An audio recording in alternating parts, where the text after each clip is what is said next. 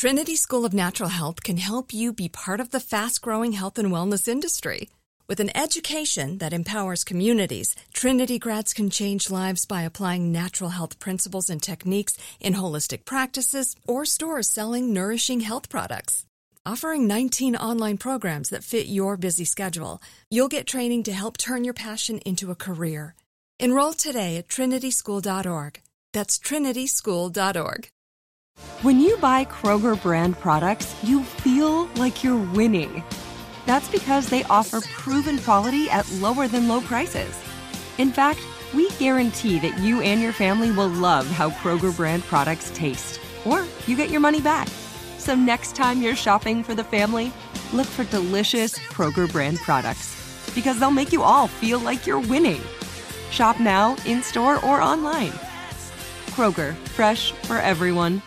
Open a limited time 11 month certificate at Kemba Financial Credit Union. At 5.25% APY, it's more than triple the national average, plus, it's a safe and secure way to grow your money. Visit your local branch or kemba.org slash CD for details. Offer expires May 31st, 2024. APY equals annual percentage yield. Restrictions apply. $500 minimum and $250,000 maximum deposit. Advantage status required. Comparison based on bank rate average. Federally insured by NCUA.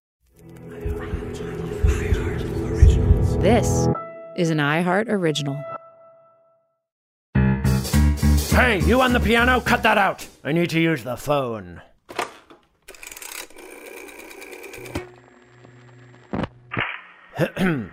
Philadelphia Record? Hi. My name is Major General Smedley Darlington Butler, longtime reader, first time whistleblower. I'm calling because. Now, this is to sound nuts, but there's some big businessmen who are trying to finance a coup on the Roosevelt White House. And I don't think it's right. So after a lot of soul searching, I'm calling them out. Finally. Sir, you called Pizza Hut? I know, I'm just psyching myself up to make the actual call. Oh, okay. Did you want a pizza? Yeah, personal pan size. Ham on half. Okay, and what did you want on the other half? Just ham on half. That's weird. I can take my business elsewhere, young man. Okay, okay, ham on half. Anything else? Can I add a side of democracy and peril? Um, what's that? Just some garlic nuts. Garlic nuts. Okay, that'll be ready in 45 minutes. Perfect. Episode should be over by then. Thanks for calling Pizza Hut. Thanks for helping me procrastinate. It's what we do, sir. Okay, here we go. Not yet, dipshit. I have to make the actual call first. Philadelphia Record, how may I direct your call? Operator, get me Paul Comly French. On the hop. One moment, please, sir.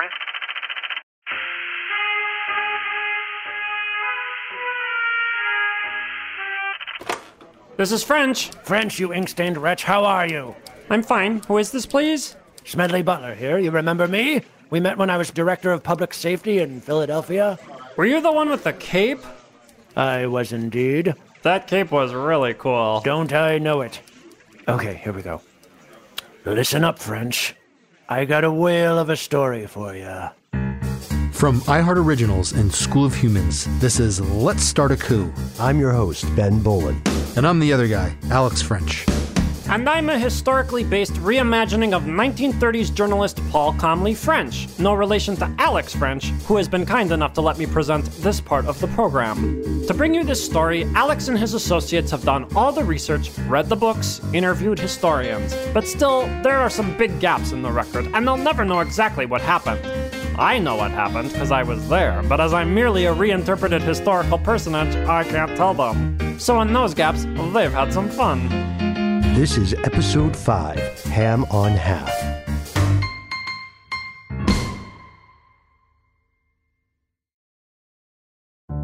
In early September of 1934, retired Marine Corps Major General Smedley Butler reached out to Paul Comly French, a reporter for a couple of liberal leaning newspapers, including the Philadelphia Record and the New York Evening Post. French covered high profile stories like the kidnapping of the Lindbergh baby. French, what I'm about to tell you may sound hard to believe. It's a sordid tale of ambition, treason and what happens when rich assholes have too much damn time on their hands. That's my favorite kind of story, Mr. Butler. Let me hear it. It's kind of hard to take the plunge. Once I tell you, I can't exactly take it back. I understand. Would it be easier if you relayed the story in a series of flashbacks? Maybe with some harp music? I knew you were the right man to call.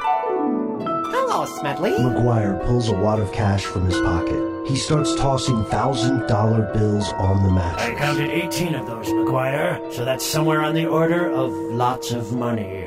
I don't know from math, but I know you're not the one pulling the strings, so make with the boss man. Who's behind this? All these smoky room guys John Davis, Al Smith, Grayson Murphy, Robert Sterling Clark all these guys were connected to an anti Roosevelt organization called the American Liberty League. The DuPonts and their lackeys from the League wanted a lot of things. Lower taxes, elimination of federal relief, perhaps a statue of moi on the National Mall, one that was the Lincoln Memorial. I don't know, just spitballing. They had the motive. They had the muscle. They just needed the generalissimo. These must be the puppet masters we've been looking for.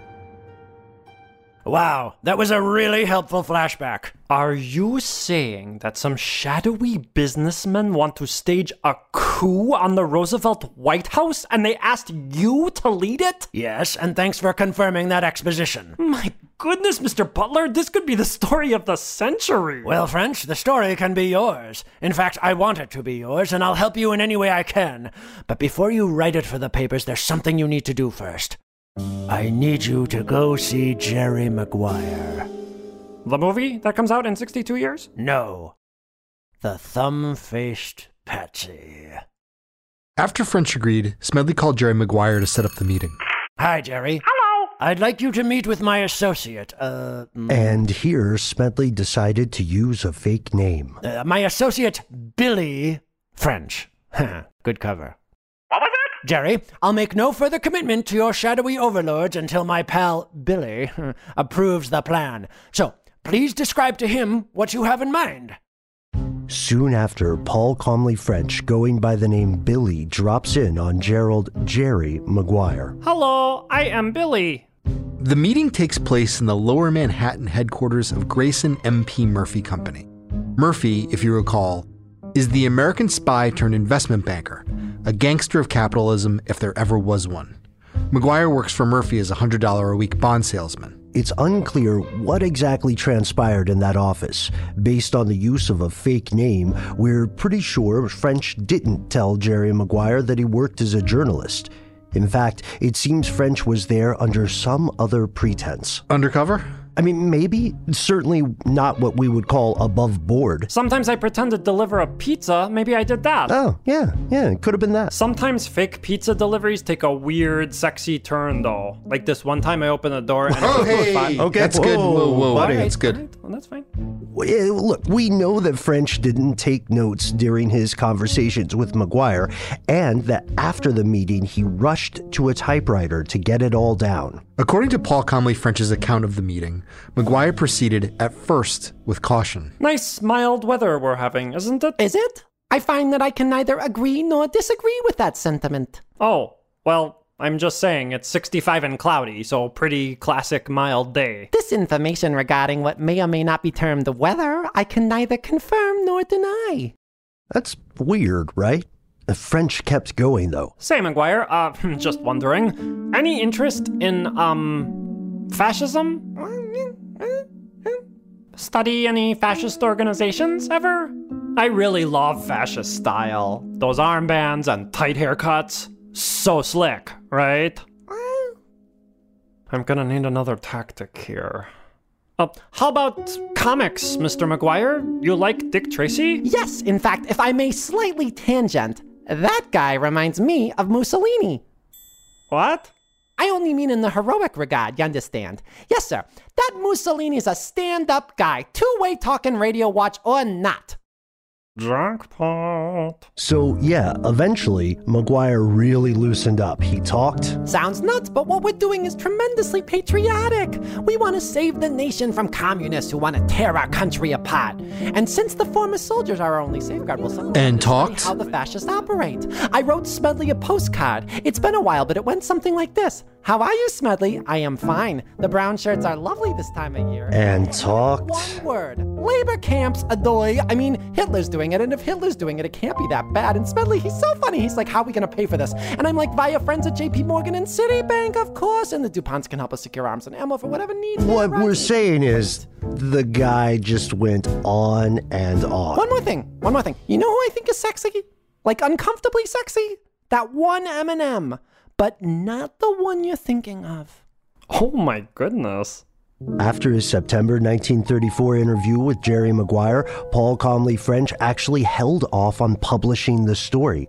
We don't know for sure, but I have a theory that Smedley wanted the government to investigate, but must have recognized how insane his allegations sounded. So he went to the Secret Service and told them everything he knew. Perhaps Smedley asked French to sit on the story so that when the government came calling for testimony, Smedley would have a reliable, well known journalist ready to corroborate his claims. At any rate, now it won't be just me who sounds crazy. And the government did come calling. Earlier that year, the House of Representatives put together a committee to investigate propaganda efforts against the U.S. government. It was called the Special Committee on Un American Activities authorized to investigate Nazi propaganda and certain other propaganda activities. Gesundheit. Thank you. More commonly, it was called the McCormack Dickstein Committee, after the chair and vice chair.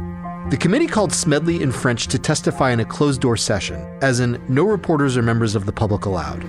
The meeting convened in the supper room of the New York City Bar Association in Midtown on November 20th, 1934. The committee swore Smedley in. I'm here to tell the truth, God damn it. That's not what they mean by swearing, Smedley. It's what I mean by swearing, Sonny. Fine. Then the committee instructed him to recount the alleged plot. Because the proceedings were secret, we only have some heavily sanitized summaries from the meeting. There are some short transcriptions of the proceedings included, like this one. May I preface my remarks by saying, sir, that I have one interest in all of this, and that is to try to do my best to see that a democracy is maintained in this country. Over the next hour or so, Smedley recounted the plot really in much the same way that we have on this show, but without all the goofy voices and stuff. I heard that. It's nothing personal, Herbie. When Smedley finished his testimony, the committee called Paul Comly French. Under oath, French backed up Smedley's story by recounting his meeting with Jerry Maguire. Maguire said a lot. I mean, he went on and on. But notably, regarding Roosevelt, he said they might do with him what Mussolini did with the King of Italy. You know, keep him around to kiss babies and dedicate bridges. Then, later that same day, Jerry Maguire, hello, escorted by his attorney, hello, appeared before the committee. Maguire presented the House committee with testimony that could only be described as, well, confounding. His remarks border on nonsensical. The committee members seemed to think so too. Because during his testimony, McGuire can't be pinned down to anything. And it's not just that he sticks to the old playbook for staying out of trouble. Ooh, admit nothing, deny everything, make counter accusations? Yes, correct. But it's deeper and more confusing than that. McGuire seemed determined to knock down every detail in Smedley and French's story. But then, at the same time, McGuire can't construct anything resembling a cohesive narrative and he can't provide sound explanations for fundamental details. He says at first that he wants Smedley to give speeches on behalf of a new group called the Committee for the Sound Dollar that's bankrolled by Sterling Clark. Remember that guy? I'm the sewing machine guy who talks like this. Oh, yeah, him. Mm, yes. But then, a little while later, McGuire says he never wanted Smedley to give speeches to the Committee for the Sound Dollar because Smedley doesn't know anything about money. Maguire does stuff like this over and over, and so what you end up with is no answers at all. Crazy like a fox, boys. Crazy like a fox with an erratic falsetto. Alex, it sounds like Jerry Maguire tried gaslighting Congress. No kidding. One of my favorite moments is when Maguire says he keeps showing up to see Smedley because he thought they were friends. And at one point, he warns his pal, the general, about getting involved with the wrong kinds of people and the wrong kinds of causes. He says Smedley confesses that he's involved with a vigilante group, hell bent on overthrowing the government. He told the same story to reporters. The thing was, General Butler was always coming around to me with books and letterheads from all these crackpot organizations, and I would keep telling him, General, you're a goddamn fool to fall for all those outfits. You'll be holding the bag. That's a real quote, by the way. Basically, McGuire denied every accusation and turned it back on Smedley. Zing! that afternoon, the New York Post released their evening edition. They ran Paul Comly French's story on the front page. Ben, I actually found a copy. It's stunning. In huge bold font, the paper declares General Butler accuses New York brokers of plotting dictatorship in U.S. Haha, take that, fascist assholes! Haha! so is that it? It's over? Not even close. Oh, bummer. In that same evening edition, and in the spirit of fairness, the Post devoted three columns of copy to angry denials from Jerry Maguire and Grayson Murphy. Sterling Clark, on holiday in Europe, couldn't be reached. But in case you were curious, the answer's yes. I'm having a wonderful time. The Post described McGuire as having bright blue eyes, close cropped hair, short, quite heavy, with a small bullet shaped head. Oh, they noticed my eyes. He told a reporter, quote, I've kept General Butler out of plenty of trouble, and this is what he does to show his gratitude. Everybody told me not to trust him, that he would pull his publicity stunts on his best friends, but I always thought he was a square shooter. I don't know whether I'll ask for a retraction or sue for libel. Dollar Diplomacy OG and McGuire's boss, Colonel Grayson Murphy, told the Post I haven't had time to do anything about this yet because I haven't been able to stop laughing. you see? As soon as the New York Post front page story broke, newspapers from all over the country reached out to the accused, seeking reactions. The next day, papers from coast to coast ran the Butler story on page one, above the fold. It shouldn't be a surprise that every person implicated in the plot denied the charges. A fantasy. Perfect moonshine. Too unutterably ridiculous to comment upon. Butler had better be damn careful with what he says. Nobody said a word to me about anything of the kind, and if they did, I'd throw them out the window. The best laugh story of the year. It's a joke. A publicity stunt. It's made of whole cloth. I deny it completely. On November 24th, the committee's heads issued their preliminary findings. And this was the first sign that something was off with the investigation. I hope it's not my pizza ham. As its first order of business, the report dismissed any suspicion aimed at a handful of very prominent men. This committee has had no evidence before it that would in the slightest degree warrant calling before it such men as John W. Davis, General Hugh Johnson, Thomas W. Lamont. We haven't heard that name before, Thomas W. Lamont, but he was a huge deal in 1935, the man in charge of J.P. Morgan's investment bank. The committee will not take cognizance of names brought into the testimony which constitute mere hearsay. Which is strange, because investigating was the committee's stated purpose. Hearsay could also be considered a tip, a hint, a clue, precisely the kind of information that investigations are based on. I mean, is it really a surprise that slam dunk evidence against big name players wasn't presented in the first three days of the hearing? Digging is required, but you know, Nothing to see here. It's like the rich guys got a pass. It was almost like if you were above a certain income level, you're automatically innocent. But these are only the preliminary findings. We still gotta wait for the final report to find out what the committee found and what they're gonna do about it.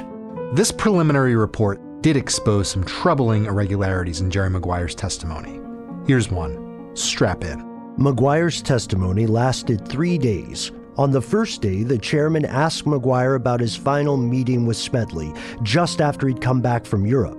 McGuire maintained that no, he hadn't gone to Europe to research fascism. No, no, no. Sterling Clark, the sewing machine guy, had just sent him there to research economic conditions. Did you tell General Butler now was the time to get the soldiers together? No, sir.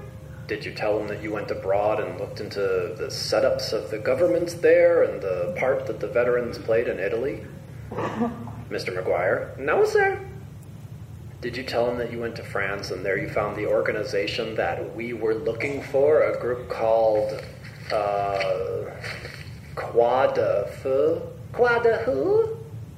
Oh, them.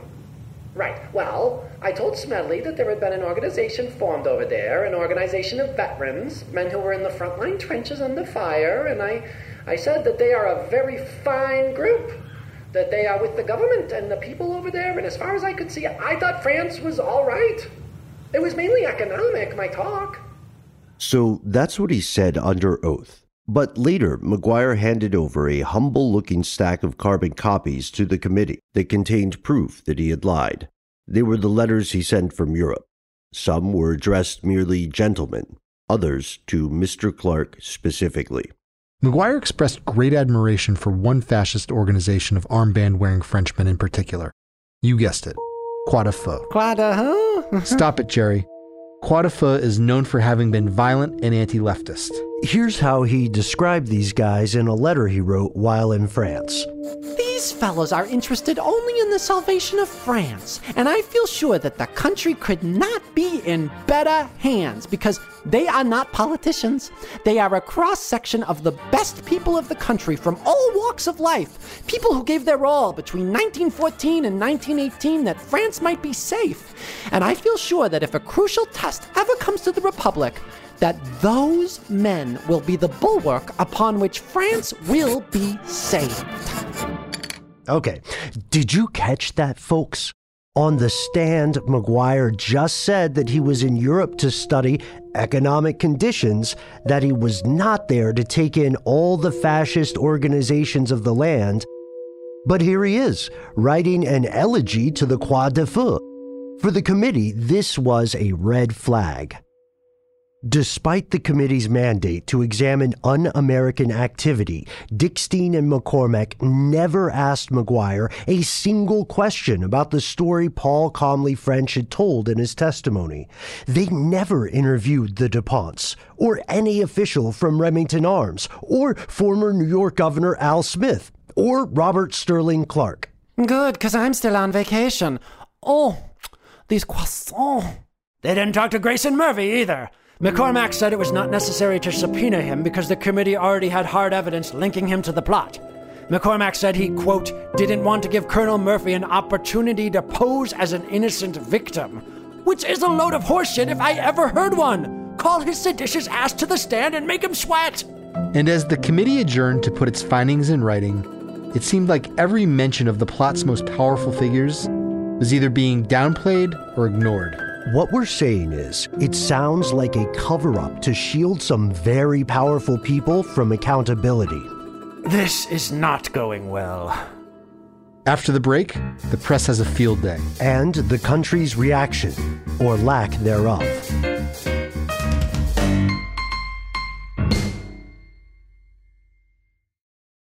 Trinity School of Natural Health can help you be part of the fast growing health and wellness industry.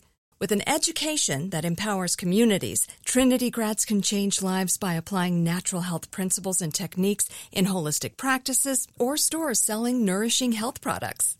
Offering 19 online programs that fit your busy schedule, you'll get training to help turn your passion into a career. Enroll today at trinityschool.org. That's trinityschool.org.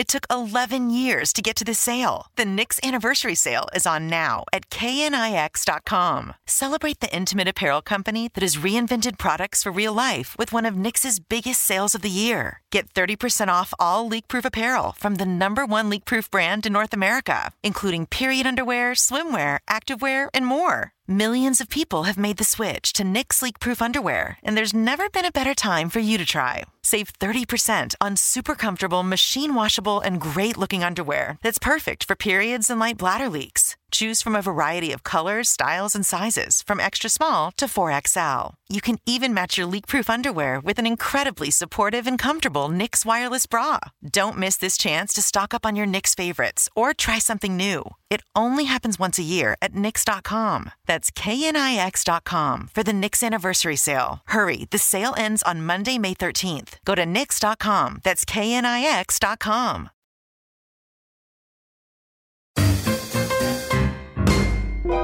Two days after the start of the congressional hearing, what became known as the business plot was the biggest story in America. The New York Post afternoon edition once again dedicated the front page to an article featuring reactions from big name government officials. The Secretary of War called for a full investigation, and the Secretary of the Navy expressed confidence that the committee would get to the bottom of things. And the hearings continued. Grayson Murphy spoke to the press, telling a reporter, quote, The whole thing is just as though somebody walked in and accused me of stealing the moon. It looked to me like an absurd joke. Uh. Even if McGuire had been foolish enough and stupid enough to fuss around with such a thing, it would be obvious that it would be ineffective. Meanwhile, some very loud voices in the news media also tried squashing the story. Yeah, Smedley may have been a decorated American hero, but in 1934 he was an easy target. He seemed like a bitter kook in dire want of some attention. Remember when Smedley told a crowd that Mussolini ran over and killed a child? He was almost court martialed for saying that, and he caused public embarrassment for the US government by airing America's dirty imperialist laundry. It wasn't hard to paint Smedley as radical, detached from reality. The New York Times likened him to a famous con man. Time magazine satirized the allegations with a story called A Plot Without Plotters. Other papers knocked down Smedley's story, characterizing it as far fetched or impossible to pull off. If you read these articles, though, it becomes very clear very quickly that something is up. The press seemed to have an agenda to minimize the story or just ignore it altogether. Yeah, the press was running opinion pieces dressed up as facts. You two should be grateful that that's a thing your generation won't have to worry about. well. So, why would the mainstream American media want to bury a story about a plot against the President of the United States? The scary thing the answer to that question is relatively straightforward. The mainstream press was largely run by a handful of powerful men who controlled the media and therefore the national conversation. And an alarming number of them were fans of fascism. What a great time to be alive. We're rich, we're white, nothing can stop us. And nothing ever will. Don't tootin', pass the jazz cigarettes. One of the most notable of these individuals will be familiar to you, our listeners. Oh, you always make Uncle Randy sound so ominous. That would be William Randolph Hearst, or Uncle Randy, as our favorite plutocrats apparently like to call him. Uncle Randy's a teddy bear. A teddy bear with extremely sharp claws and a troublingly long memory. Hmm, this Hearst sounds like he'd be a great target, I mean, subject for a movie. That's Orson Welles, everybody. Go back to the green room, Orson. Okay. In our sleuthing, we found a fascinating paper about the episode called The Business Plot in the American Press, written by Bradley Galka. Galka points out that around the time Smedley made his allegations against the shadowy cabal of tycoons, Hearst's media company produced 26 daily newspapers and 17 Sunday only editions, as well as magazines, radio stations, and movie companies. You name it, Hearst owned a piece of it. One in eight American newspapers were his. Here's Bradley Galka. So Hearst at this time had an audience that was unrivaled. He had tremendous influence over the opinions of ordinary Americans who would receive their news as well as political commentary and things of that nature directly from whatever was printed in a Hearst newspaper. If Hearst ever wanted to bury a story or distort one, and he often did, he was in the perfect position to do so. Funny thing, Hearst started out as a pretty liberal guy. He supported Roosevelt's candidacy, but then took a hard right turn. He considered FDR's New Deal to be communistic, socialistic, and thoroughly un American. And he used his newspapers to broadcast this perspective. Hearst himself wrote an open letter that he published across the front pages of his newspapers all across America, in which he characterized fascism as only being a response to the greater threat of communism. He argued basically that as long as Americans prevented communism from being a threat to American democracy, they had no reason to worry about fascism in America. Among the publishing elite, Hearst wasn't alone in his opposition to Roosevelt or sympathy for fascism.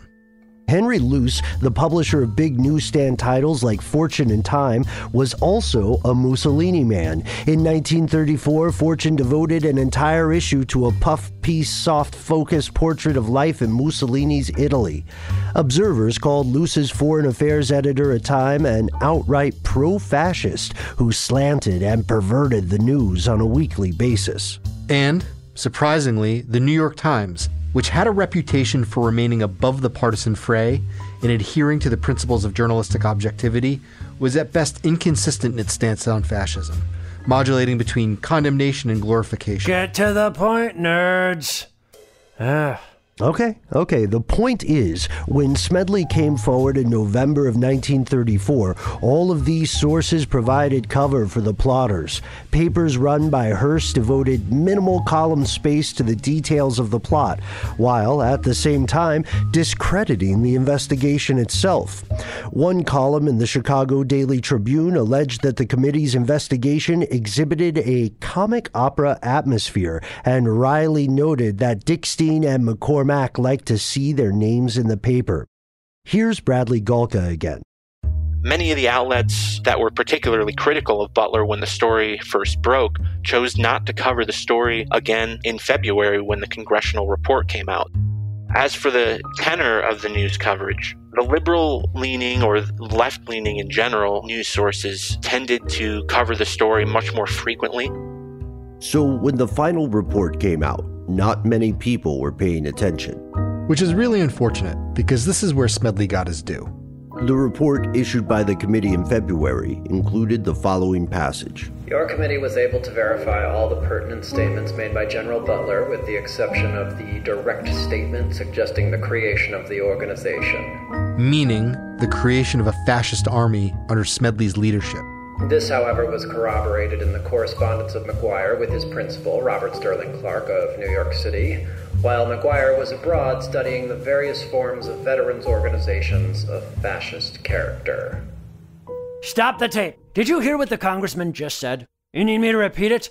Isn't signposting the phrase you podcast monsters use for saying things slowly and repeatedly? Yes, that's correct.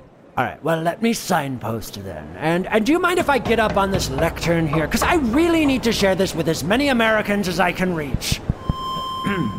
okay. Hi, America. Listen up. Okay, here goes. The Dickstein Committee substantiated my testimony. They said, quote, there is no question but that these attempts were discussed, were planned, and might have been placed in execution when and if the financial backers deemed it expedient. So, with all the evidence and all the testimony, they basically said, yeah, this happened. See? I'm not crazy. But here's the thing, and I, I hope you really absorb this part. The big thing that didn't happen is never as big a deal as the big thing that does happen. So, the papers might make me seem like a delusional, over the hill, attention seeking nutbag, all they want. A- and the history books might bury the story. And yes, the shadowy cabal of billionaires might survive to pillage and rob another day. That's what they do retrench and then keep going. Maybe there were no arrests, no trials, no further investigations, but there was also no coup, was there? Just consider, for a moment, America, what might have happened if I hadn't spoken up. Might you still be able to vote? Might you still be able to speak freely? I don't know, but I can say with some amount of certainty through my gimlet addled perception that I helped ensure both those things remain possible. I'm no hero, and certainly no saint. I learned that in life, but that wasn't the point. The point is, sometimes it's worth giving yourself up. Doing the right thing regardless of how much applause there'll be, once it's all said and done. Hey, where'd everybody go? I, uh, I think they went home, man. Oh. Hmm. How much of that do you think they heard? Time will tell. Well, at least it's been said. We should probably clear out of here. yeah. Uh, let me get my jacket. You guys want to get a pizza on the way home? Sure. Ham on half? Sure. On our next episode, we learn the fate of the rest of the participants in this story, from Clark to McGuire. Hello. to former presidents. Can't wait. And of course, you too, Smedley. But was that not enough catharsis for you just now? You're telling me there's going to be more poignant emotions coming down the pike? Afraid so, Major General. Shit. Join us for the next and final episode of Let's Start a Coup. Let's Start a Coup is a production of School of Humans and iHeart Podcasts. Our hosts are Alex French and Ben Bowlin. The show was written by Alex French with additional writing by Joe Canosian. Original music and scoring by Joe Canosian. Character voices by Joe Canosian. That guy's a ham on both halves. Am I right, ladies? Annalise Bettis is our producer. Amelia Brock is our senior producer.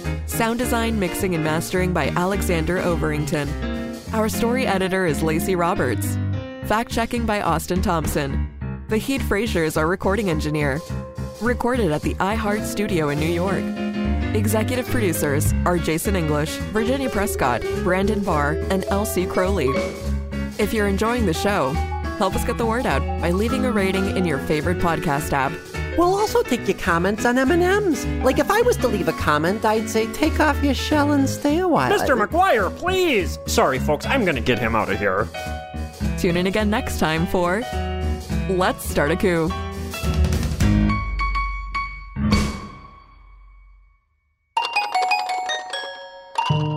School of Humans. Trinity School of Natural Health can help you be part of the fast growing health and wellness industry.